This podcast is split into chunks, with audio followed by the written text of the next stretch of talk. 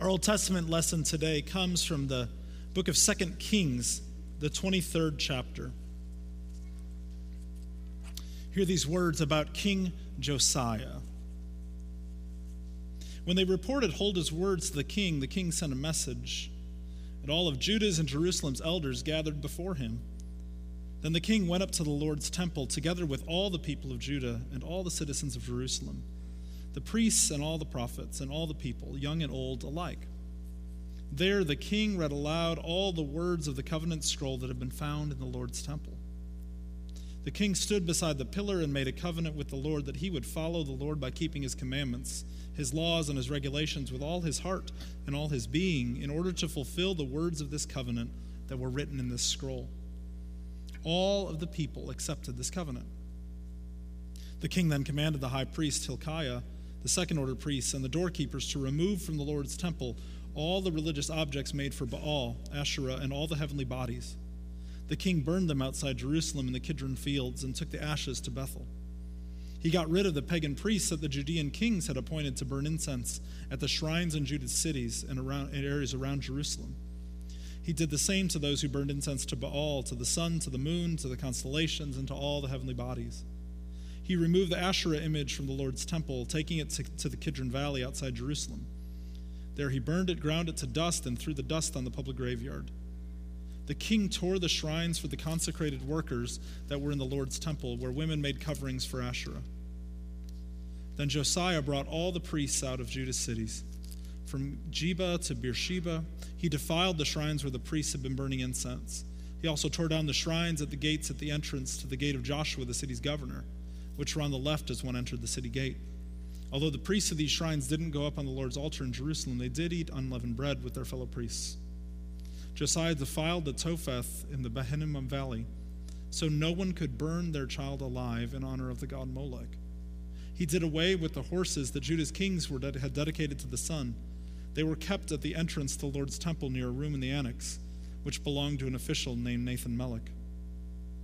Josiah set fire to the chariots that were dedicated to the sun. The king also tore down the altars that were on the roof of Ahaz's upper story, which had been made by the Judean kings. And he did the same with the altars that Manasseh had built in the two courtyards of the Lord's temple. He broke them up there and threw their dust into the Kidron Valley. The king then defiled the shrines facing Jerusalem, south of the mountain of destruction. Solomon, the king of Israel, had built these for Ashtoreth the monstrous Sidonian god, for Chemosh, the monstrous Moabite god, and for Milcom, the detestable Ammonite god.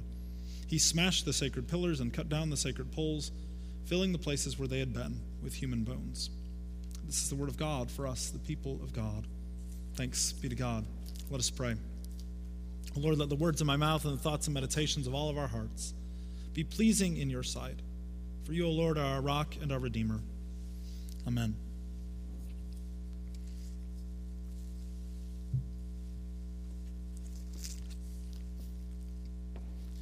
Jesus is riding into the city of David today.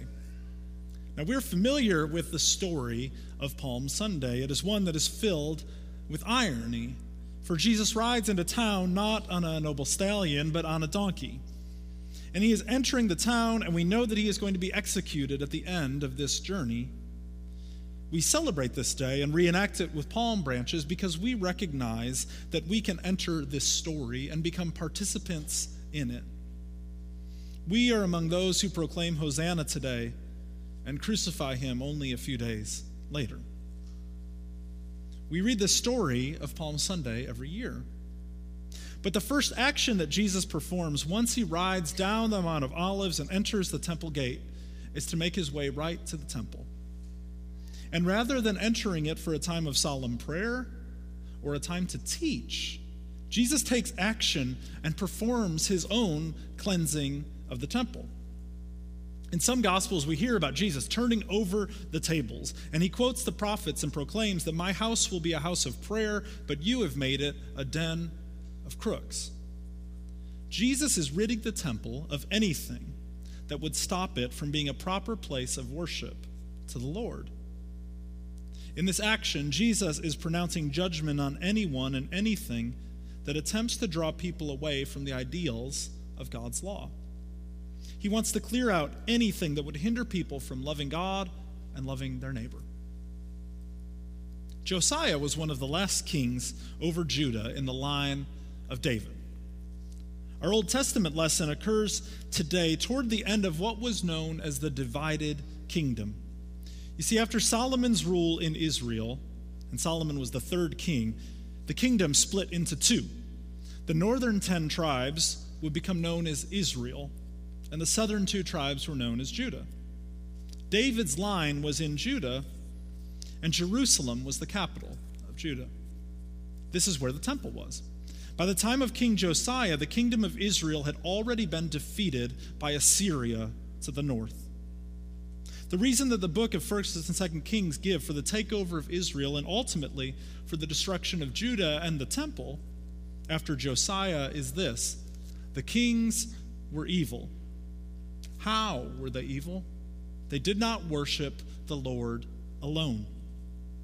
The first commandment, to have no other gods before the Lord, had not been followed. In fact, of the northern kings of, of Israel, zero out of the 20 kings that ruled Israel are labeled good. If you read through 1st and 2nd Kings, uh, it gets to be quite the litany of kings that are bad, of rulers that are evil. And in Judah, the southern kingdom, only 8 out of 20 are labeled good. And of all of those kings of Judah, we learn that Josiah was one of the best. Hear his introduction in chapter 22. Josiah did what was right in the Lord's eyes and walked in the ways of his ancestor David, not deviating from it even a bit to the right or to the left. Josiah is told about an instruction scroll that had been buried in the temple, that had been long lost. This scroll is thought to be similar to the book of Deuteronomy, containing the whole of the law for the people of Israel. We are left to believe that this scroll had been buried and forgotten, and that the people of Israel truly were not following in its way. So, listen to what Josiah does when he hears this scroll of God's law read aloud. Says, As soon as the king heard what the instruction scroll said, he ripped his clothes.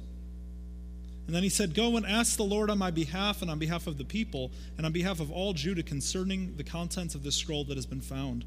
The Lord must be furious with us because our ancestors failed to obey the words of this scroll and do everything written in it about us. So, after hearing this scroll being read, Josiah begins a great reform project throughout Israel. This is the crowning achievement of Josiah's reign and it provides a model of faithfulness for us today. First of all, Josiah reads God's instructions out loud to everyone. This is not a message just for priests and for government officials. The text says that Josiah has gathered everyone at the temple, young and old alike, and he reads the scroll to them. We can hear the echoes of Moses reading the entire scroll to Israel before his death, or Joshua reading the entire Torah to Israel before they entered the promised land. The only thing that Israel has always been instructed to do is to obey this law. Specifically, this law that begins with the first commandment to worship the Lord alone, right? To have no other gods before me. After Josiah reads the scroll to everyone, Josiah made a covenant that he would keep the words of this scroll. He made a covenant that ratified those covenants that Israel had made before in its life. And the scripture tells us that all of the people accepted this covenant. For us contemporary readers, when we hear the laws of the Torah, it can feel and seem burdensome. But the Old Testament itself believed that a life of trusting, obeying God's word was indeed possible, that this just required simple obedience. This is the emphasis of a lot of the book of Deuteronomy. Hear the explanation that Moses gives to the people in Deuteronomy 30. This commandment that I'm giving you right now is definitely not too difficult for you. It isn't unreachable. It isn't up in heaven somewhere, so you have to ask, who will go up for us to heaven and get it for us so that we can hear it and do it? Nor is it across the ocean somewhere so that you have to ask, who will cross the ocean for us and get it so that we can hear it and do it? Not at all. The word is very close to you, it's in your mouth and in your heart, waiting for you to do it.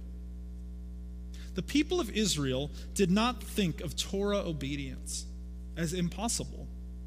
The problem was that through years and decades and centuries of gradual disobedience, they had become far removed from following the Lord's instruction.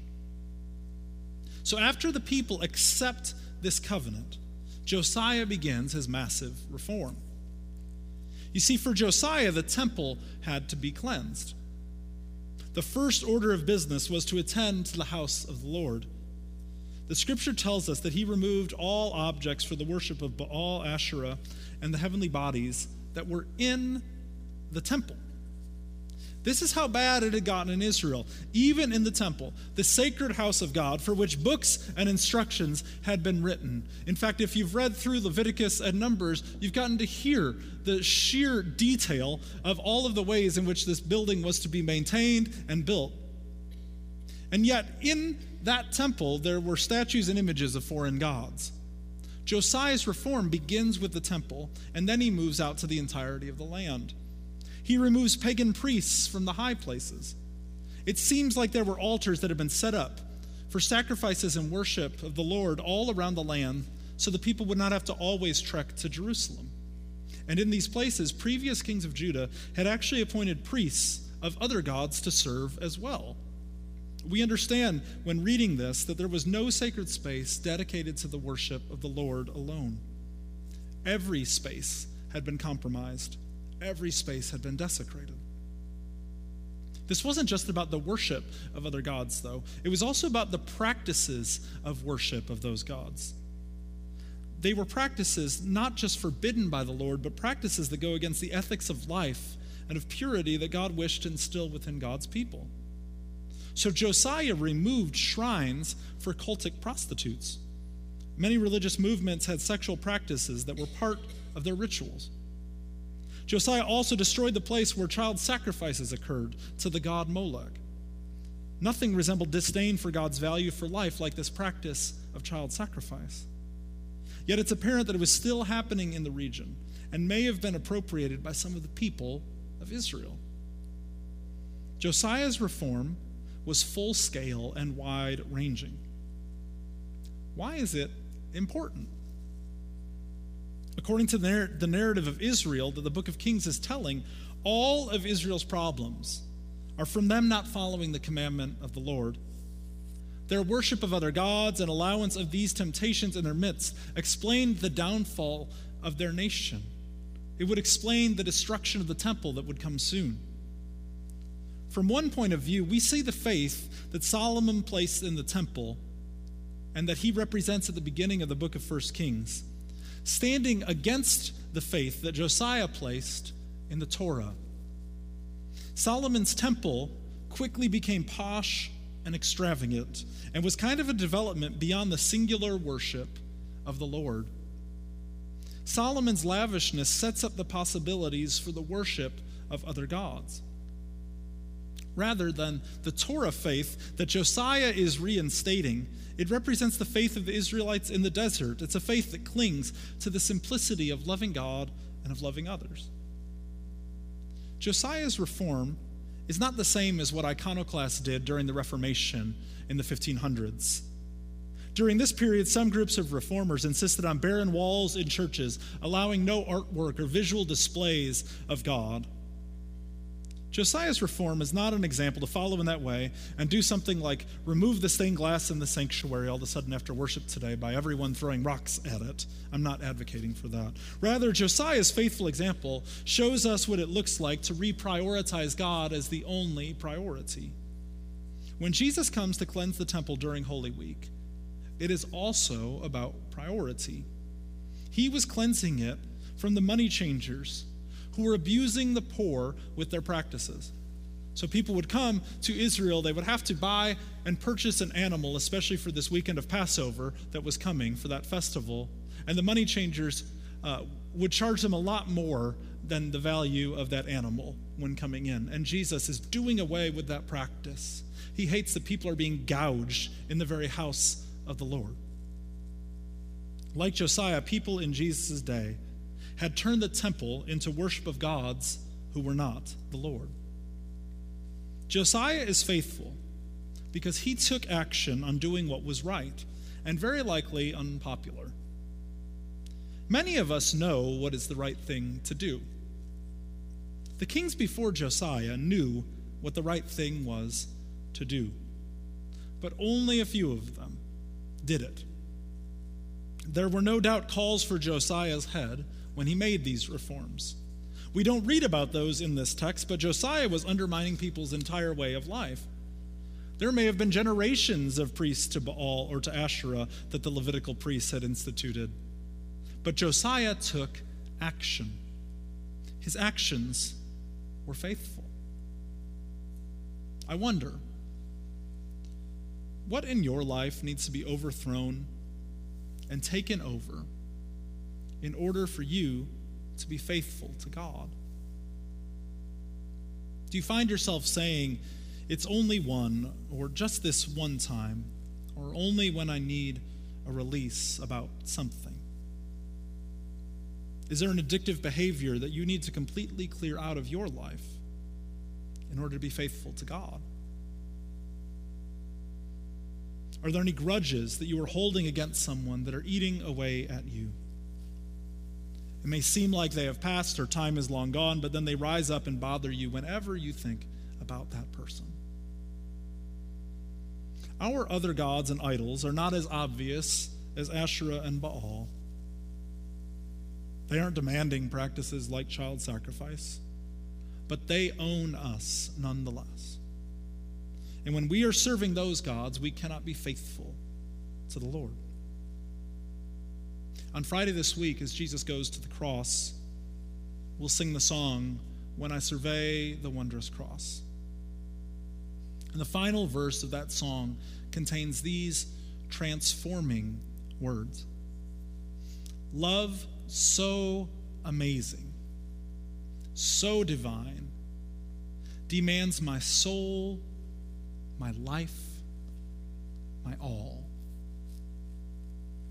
Love so amazing, so divine, demands my soul, my life, my all.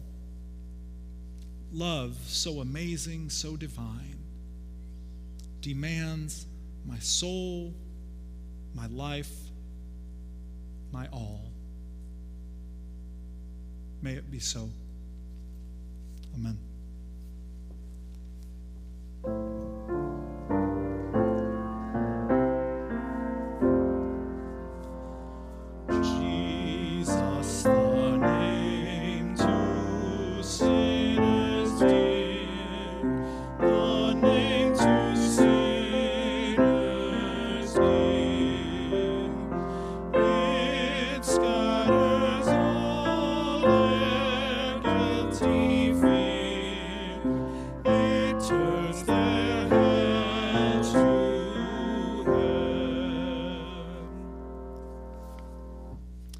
Invite you to join me as we proclaim the words of faith